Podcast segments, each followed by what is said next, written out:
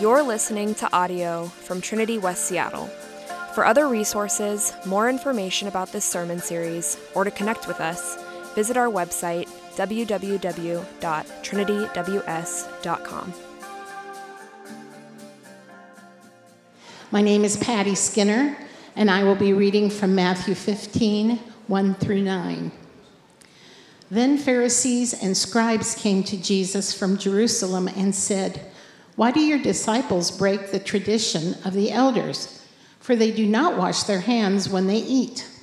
He answered them, And why do you break the commandment of God for the sake of your tradition? For God commanded, Honor your father and your mother. And whoever reviles father and mother must surely die. But you say, if anyone tells his father or his mother, what you would have gained from me is given to God, he need not honor his father. So, for the sake of your tradition, you have made void the word of God. You hypocrites. Well did Isaiah prophesy of you when he said, This people honors me with their lips, but their heart is far from me. In vain do they worship me, teaching as doctrines the commandments of men. The word of the Lord. You may be seated.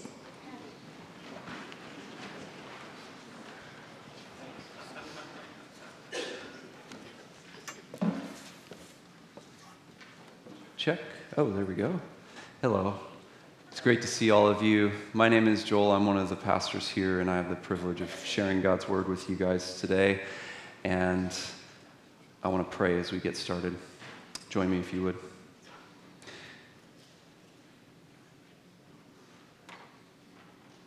God, we thank you for speaking to us. I was reminded as we were singing that song Waymaker earlier that you're a God who not only spoke to us in the past, but you're a God who is here in the present. You're here with us, you're wanting to work. Would you just make us a, a hospitable people where you could speak to our hearts but transform them and move in them as we study your word today?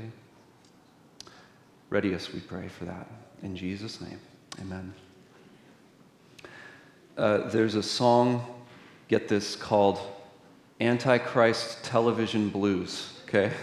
Some of you guys might have heard of this song. It's one of my favorite songs by the band Arcade Fire, Antichrist Television Blues. Kind of a weird song. And I know there's some controversy around Arcade Fire. I don't really follow any of that stuff, so I'm not really sure what's going on there. But the song is on this album called Neon Bible. And this is sort of a theme on the whole album, what goes on in this song. And this song is. It's a prayer of a man who is tired of the daily grind of his blue collar job and he's working in the city and he's just exhausted and, and he's begging God to get him out of his situation. And he has this plan. He just needs God to, to you know, pull some strings for him, basically. His plan is for God to make his 13 year old daughter a star. And then he kind of asks for more daughters to be, more of them to be a star as well. And his daughter, his 13 year old daughter, is a singer and so in his prayer, he tries to make this deal with God. He, he, if God will make them rich, then he'll make sure that these songs are about the Bible. Okay? It's, it's a little too like realistic, I think, in some ways of, of what goes on sometimes in the Christian music industry. But here, here's what the, some of the lyrics are. The, the, the lyrics are, go on and on and on, but these are just a few of the lyrics. It says, you know that I'm a God fearing man, but I just got to know if it's part of your plan to seat my daughters there by your right hand. I know that you'll do what's right, Lord, for they are the lanterns and you are the light. Now I'm overcome by the light of day. My lips are near, but my heart is far away. Tell me what to say. I'll be your mouthpiece. And so it sounds like this really noble request God, give me what I want, and I'll do what you want, right? But as the lyric says, his lips are near, but his heart is far, far away. And it's this really emotional song. I love the song. It's kind of like It's sort of like one of those Bruce Springsteen songs where you can picture all the veins popping out of the boss's neck when he's singing, you know, it's like ugh, just so much energy and angst. And, and this song illustrates so honestly this internal contradiction of a person who uses religious pretense in order to get what they want. This internal contradiction of a person who sees God merely as a means to an end. And you know what, friends? That's a person who has never met the real God. Because if they had, they would realize that God is so beautiful, so glorious, so powerful, that He won't settle for us making Him a means to an end. He won't play religious games along with us. Why is that? It's because God is so wholeheartedly devoted to us. And because he's so hard, wholeheartedly devoted to us, he wants us to be wholeheartedly devoted to him. God wants our hearts. He doesn't just want our words, he wants our hearts. He doesn't want lip service, he wants all of us. And in today's story, the religious leaders are trying to live as though religious activity can actually make God a means to an end. Only they aren't as self aware as the Arcade Fire song was unfortunately. And they're so self deceived that they believe that God is actually on their side. They're so self deceived that they don't even realize that they've turned their back on Him. And so, what do they do? They begin attacking Jesus. In verse 1, it says Then the Pharisees and the scribes came from Jerusalem and said, Why do your disciples break the tradition of the elders? For they do not wash their hands when they eat. Okay, who are the scribes and the Pharisees? If you guys have been around for this series, Upside Down Kingdom, you guys have heard about them multiple times. But it's a, always good for us to remember this, especially for those of you who are new, to kind of get a handle on who these guys are. The, the Pharisees were the strictest religious sect in Judaism. And the scribes were their homies. The scribes were the guys who kind of worked with them. They, they studied the Old Testament law, and then they consulted the Pharisees on what that meant they should be doing. And originally, as the party of the Pharisees formed back about 200 BC or so, the Pharisees actually believed that if they took the law of God seriously, then the people would be ready for the promised Messiah. If people took God's law seriously, then people would be ready for the Messiah when he came. In fact, some even believed that as they obeyed the law, it would actually cause the Messiah to arrive. And so this was, interestingly, about as political as it was religious. The Messiah was assumed to come in military might and destroy their enemies and then become the king of Israel. But you see, over time, their movement, it actually, the, the tables turned a bit. It became more political even than it was religious. 200 years after they began, by the time of Jesus, the Pharisees were by and large self interested nationalists. That's what they were about. They wanted two main things. They wanted one for their people, the people who uh, worshiped alongside of them. They wanted everybody to think that they were great. And two, they wanted God to give them a nation free of oppressive occupation and ruled by the Messiah. And funny enough, they actually assumed that the Messiah would be a Pharisee as well. Okay? And so, in order to achieve these goals, they took God's law very seriously, but maybe took it more seriously than they should have. Out and that's probably not the right way to put it. They, they added extra rules, let's put it that way. They created what is quoted here as traditions to make sure that these other rules didn't get broken. Okay, so man made traditions were put in place so they said that God's laws would be kept. And here they've come all the way from Jerusalem, I mean, over 120 miles by foot. They've come here all the way just to ask Jesus a question about these traditions being kept. What, wh- why would they do that? Well, you got to remember, Jesus was beginning this messianic movement, and it was spreading like wildfire. Remember that they wanted the Messiah to come so long as that he acted in accordance with their party. And Jesus has just gotten done healing all of these people. Pastor David preached on that last week. That's very Messiah like, right? Jesus has just gotten done doing all these miracles. He's fed the 5,000, he's walked on water, and maybe all of these miracles have drawn their attention. They've kind of made their way back to Jerusalem and they've kind of gone, Whoa, what's going on here? This sounds like a messianic movement. And so they come to ask Jesus this question uh, basically about his messiahship. And what question do they ask? They ask him why his disciples don't wash their hands when they eat. Anybody else find that strange at first, right? It seems like an awfully long way to go to play hand washing police, right? Doesn't it? It sounds like they're just health inspectors showing up and going, Hey, we heard that you fed 20,000 people and none of you guys washed your hands beforehand, right? but if we're honest, I think we can all probably get the sense that there's something more going on here than simply a health inspection, right? There's this tradition that they're talking about. And what, what was the tradition? First, first of all, like all of the traditions that they would have kept, there was an Old Testament command that it was based off of.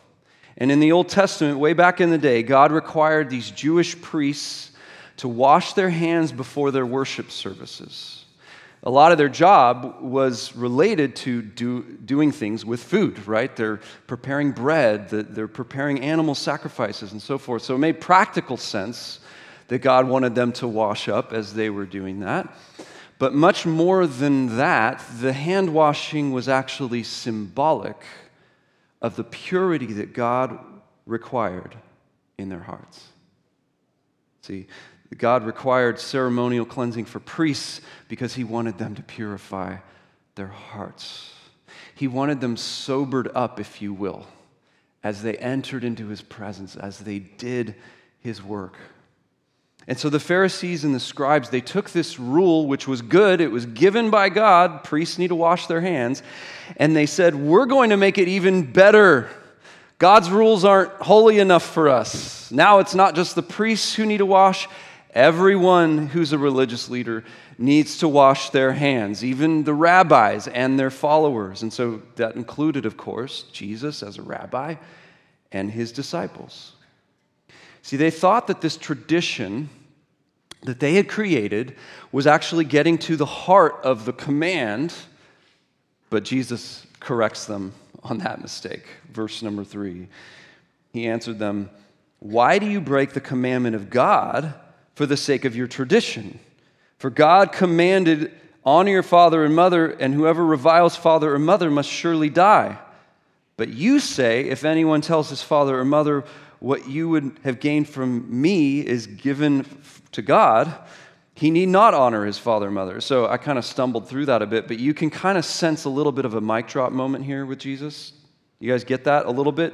He, he, they go to Jesus and they say, Why do you break our traditions? And Jesus says, Why do you break God's commands for the sake of your traditions? You got to love Jesus. Anybody getting excited about Jesus here for a minute with me? Come on, come on.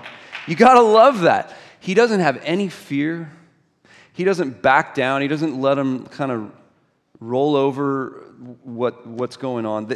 Like a true prophet, Jesus calls them back to the covenant. He calls them back to the covenant. That's the job of a prophet. He tells them to return to God, return to what God commanded. And he reminds them of two verses from the Old Covenant.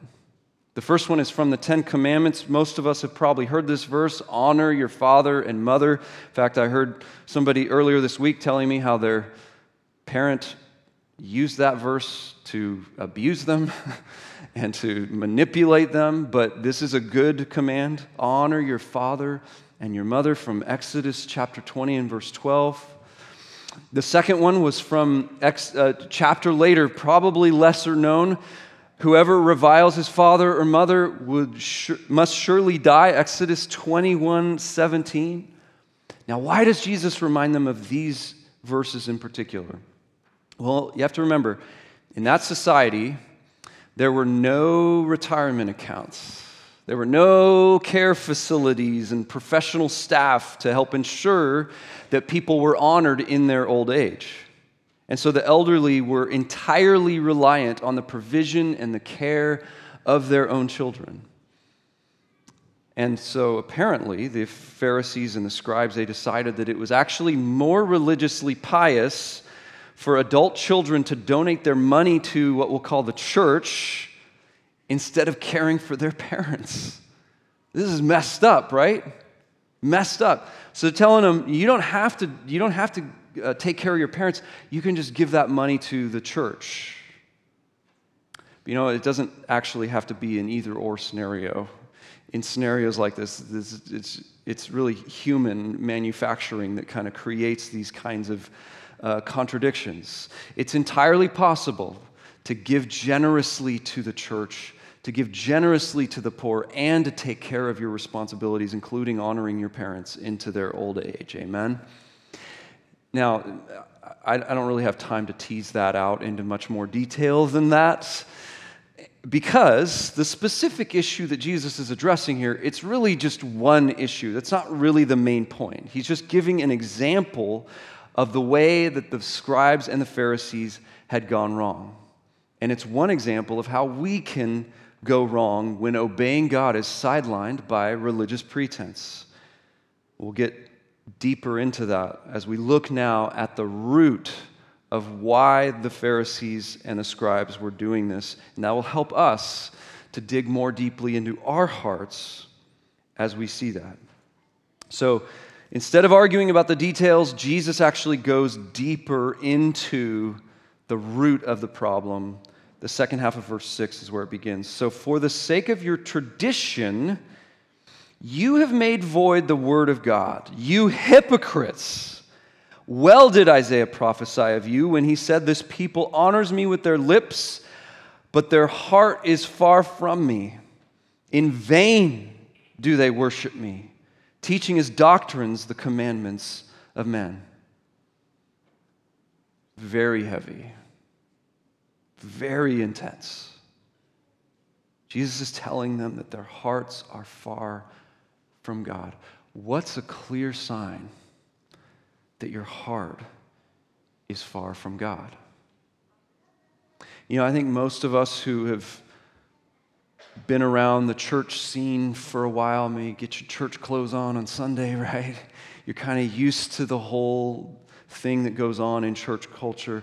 I would think probably most of us would answer the question, What's a clear sign that your heart is far from God? by saying that it's when you're not doing any of the stuff that religious people do, right? You're not reading your Bible, you're not praying, you're not being known in the church community, you're not serving. Obviously, that means you're far from God. And I would say, actually, that's probably right to an extent, right? Neglecting all of those things can lead our hearts far from God. I remember meeting with a guy years ago, and he came to me and he said, My faith, which was once vibrant and growing and, and strong, it's now almost non existent. And through the course of the conversation, I, I said, So, how, how are you doing? How are you cultivating your relationship with God and your relationship with the church? And, and he said, I'm not. I'm not. And, and it's no wonder that our hearts drift when that's the case. Because relationships, anyone who's had any kind of a human relationship knows this, relationships are living, they need to be nurtured in order to not shrivel up and die. And so, yeah, one sign that our hearts are far from God is that we're not doing all the religious stuff that we know that we should.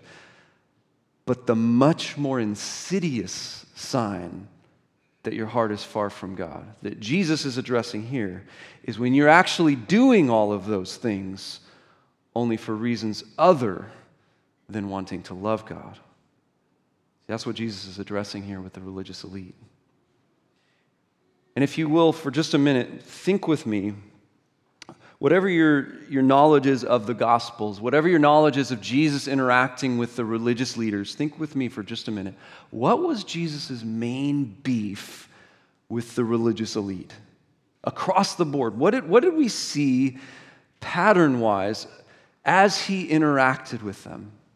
You know, many of us in the Protestant tradition, we've been conditioned to think that Jesus' main beef was that they believed that they could achieve salvation by obeying God's law. I, I, anybody heard that before? I mean, I have. But I, I can't think of anywhere in the Gospels where that's Jesus' main beef with them. If you find one, please show it to me. As far as I can tell, Jesus wasn't against religion, he was a devout religious Jew, right?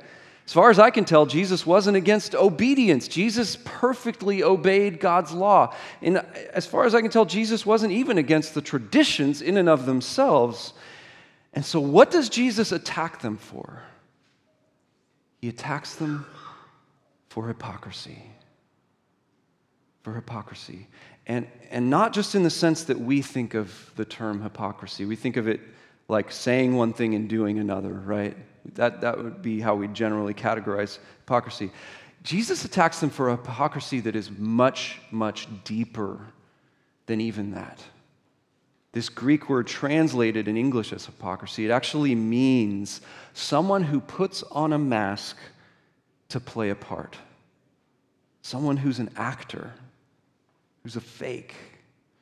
And so Jesus attacks them for pretending as though they love God, when in fact, what they love is the glory of people. They love being perceived as pious, they love being perceived as you know, the, the upper crust of society, even though their hearts are crusty at the same time. He attacks them for putting on a show. Imagine what would be like today if the Pharisees were around today. I can imagine the Pharisees would have really popular social media channels, right? Pitting people against one another, talking about how they're the ones who are doing everything that's right and all those evil people out there are ruining it. They would have spoken only of the mask, only of the character that they were portraying rather than what was deeply going on in their hearts because they would be oblivious of the contradiction that was going on in their hearts. And this can be hard for us to hear because I think deep down we know how susceptible all of us are to hypocrisy. We know how susceptible our hearts are to being hypocritical, just like these Pharisees were. How are you prone to putting on a show? How is the church prone to putting on a show? When I was nine years old, I was in a play at our church, and it was a play based on Salty the Singing Songbook. Anybody with me? Amen. For those of you guys who are like, what in the heck is that? That sounds so. It's basically a dude, and then he's got a book hanging off his back. it's pretty weird. Uh, but he's he's a singing songbook and he gets all these kids to sing and the albums are called kids praise. I don't remember how high they went. I think it was like eight or nine of these things sequel after sequel after sequel. And my parents man we had all those tapes cassette tapes stacked up. We had them all. And i got to play in this play at our church and honestly they did a pretty good job. It wasn't half bad. I got to play the role of jimmy. I think it was kids praise 4 if i remember right. And and i had a solo okay Amen? Um, I had a solo, and, and here's, here's how it went Lord, I don't have fancy toys like other little girls and boys. My clothes are faded and torn. My shoes are scuffed up and all worn. Though the world might think I'm poor, I am rich because I have you, Lord. Okay? That was my song. And yeah, I mean, it's kind of legit, actually, if you think about the message of it. it's pretty corny, of course, in the way that it's portrayed. Um, but man, people loved it. Our church loved it. I remember people coming, I'd be like hanging out with my mom after the, the thing was over, and, and people come up and they'd just be like doting on me, doting. Your kid is an angel, they'd say. But I got news for you guys. I was not an angel. I, at church, I was an angel. Yeah. But I had learned to be one person at church and another person with my friends. I was nine years old, y'all. okay? You don't have to be an adult to learn how to do hypocrisy. I was nine and I was doing this. I, I had created this persona that everybody saw of me in our church context, and yet during the week, I'm stealing cigarettes with my friends from the 7 Eleven, right? I'm sexually perverted. My mouth is vile. I was a mini Pharisee. I was living two different lives. My lips were near to God on Sundays, anyway. My heart was far away. Praise God, He didn't leave me there. He didn't let me stay there, right? But man, this is so common in the church. I mean, even with people who are older than nine. Amen? Do you guys catch what I'm saying? Okay, adults, right? People still do this. Grown up, I've watched this as a pastor for almost 20 years and a, and a minister for almost 20 years. I've seen this over and over and over again. People who are living this kind of duplicitous life. And what I've noticed is that people will begin by practicing wearing a mask in one setting. And then it'll just kind of spill over into other parts of their hearts and other parts of their lives. I've seen this over and over and over again. Different person at work than they are at church, right? Different person, you know, at the game than you are with your church community. Different person at home, even sometimes, than you are with your church community. What's this like in your heart? What's this like in your life? Now, despite the fact that I think all of us are susceptible to his hypocrisy, I will say I don't think that genuine followers of Jesus are hypocrites quite in the way that the, the, the Pharisees were. Here's what I mean if you love Jesus, if you genuinely love Jesus, we should be reading this story less as like, oh, this is you, you need to be stopping being a hypocrite all the time, and more like, this is a warning of what you can become when you forget your first love. This is what can happen to you. It's so easy. We should read this parable uh, uh, as to what happens when loving God and obeying God is sidelined by religious pretense, by putting on a show.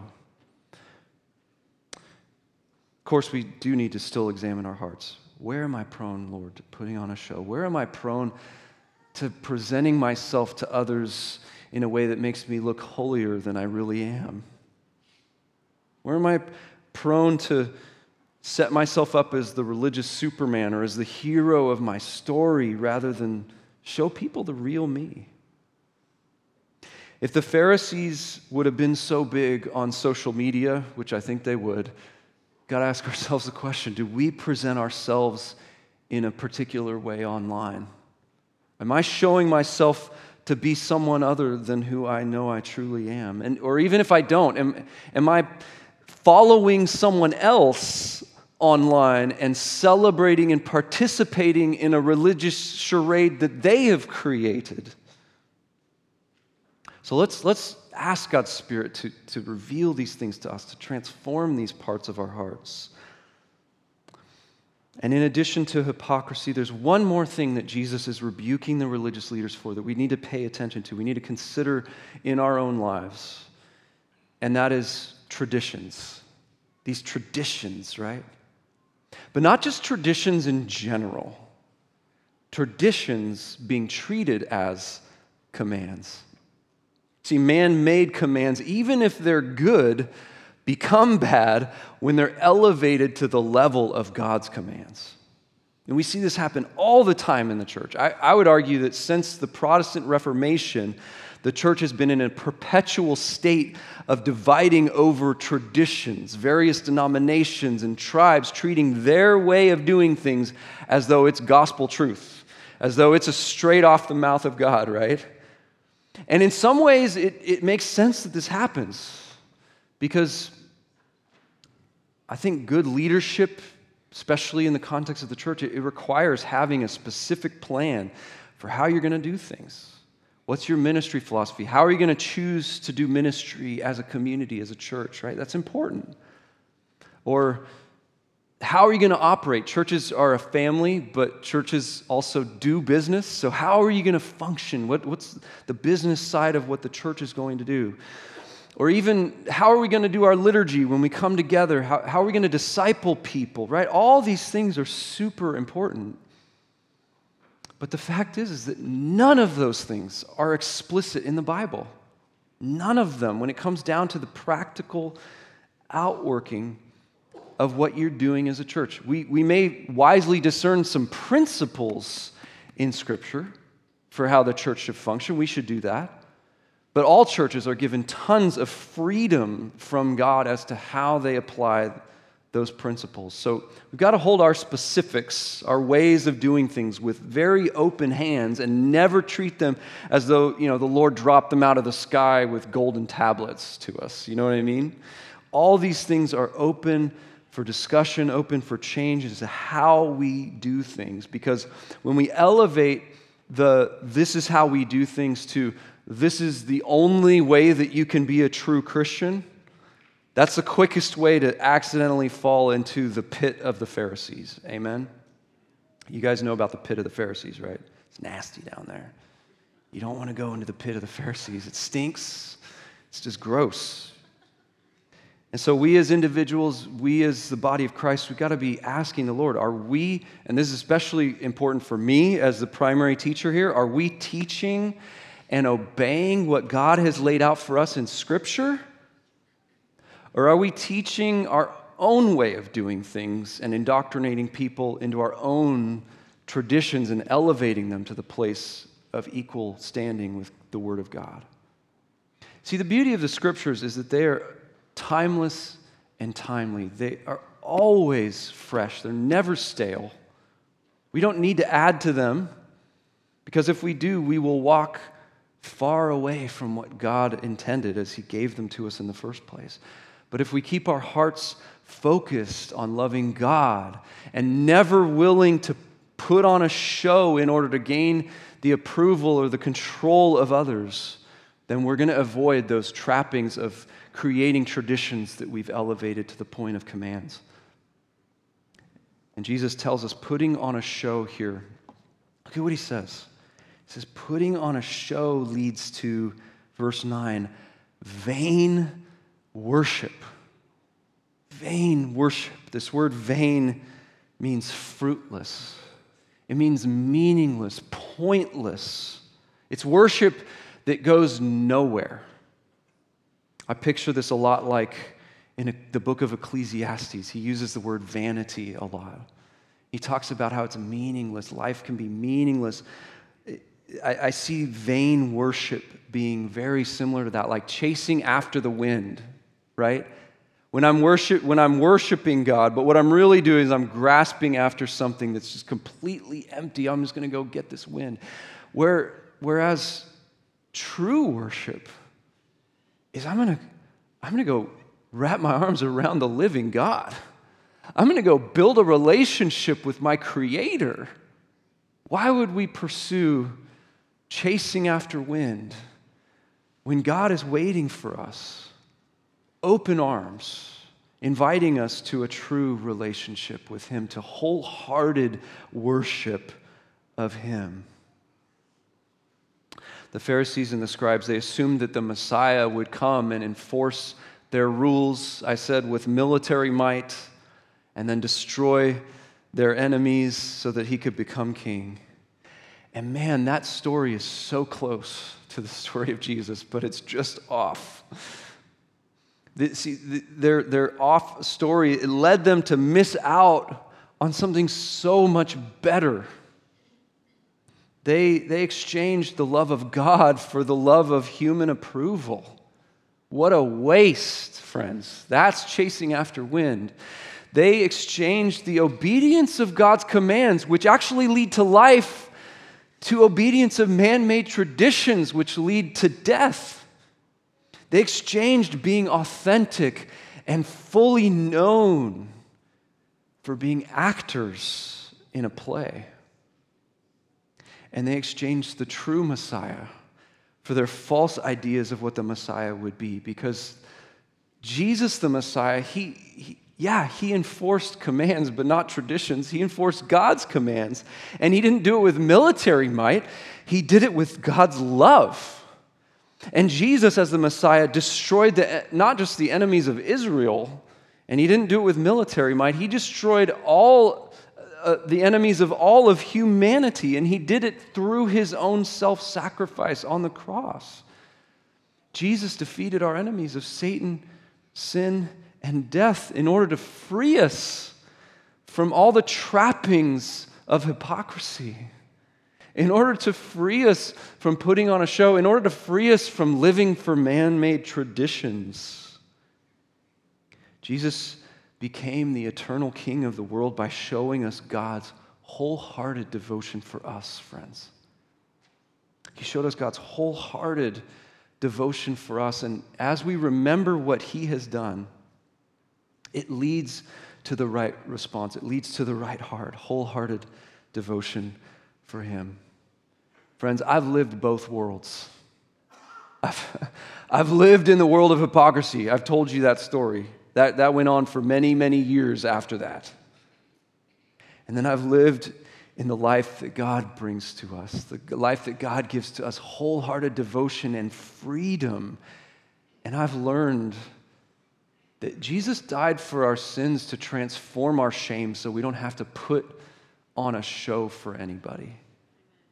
We don't have to pretend like we're someone else. We don't have to wear a mask to try and protect some image of ourselves. Jesus has dealt with all of that. We're free. We're free. He's freed us to be the real us, warts and all, all of our problems. He's dealing with them, He's working through them. And we're preparing for a future day when we get to see Him face to face. And the Bible says the secrets of our hearts will be exposed. Everything will come to light, all of the truth of who we are. And so we need to be preparing for that day where nothing will be hidden, nothing will be fake. And so today we get the freedom of being our true selves, mask free, friends. That's the kind of community we want to cultivate here at Trinity. Can I get an amen to that, Trinity? Come on. So here's a few questions that you guys can uh, allow to kind of prod your hearts. I asked some of these during the message. As you, as you gather with your community groups this week, Lord willing, you could work through these. In what ways are you prone to putting on a show? Maybe you're living a life of hypocrisy, or maybe just little parts of your heart are being given away to, to putting on a show. In what ways are you prone to elevate your ways above God's ways? What kinds of traditions would you say are total commands from God? And then what helps your heart draw near to God? Because we don't want to just pick apart the things we're doing wrong. We want to say, what does it look like to have authentic, true worship where we draw near to Him? Let's pray and respond to Him and draw near to Him today. God, we are so grateful for what you've done for us in Jesus, that you've rid us from the trappings and the shackles of hypocrisy, of tradition as an end in itself, and you've freed us, you've liberated us to be the true us, that you are forming us into your image, that you're making us more like you, that you're freeing us from the, our old ways and our old patterns. Thank you, God, for that. Thank you for removing our shame so that we can be real with each other. And thank you for stirring up our hearts and giving us the Holy Spirit that we might obey you freely and want to live according to your commands. Would you move in this room right now, God, in ways that free us from hypocrisy and tradition and lead us more into true worship and love of you? We pray it in your name. Amen. You've been listening to audio from Trinity West Seattle. For more information about our services or to connect with us, visit our website www.trinityws.com. Thanks for listening.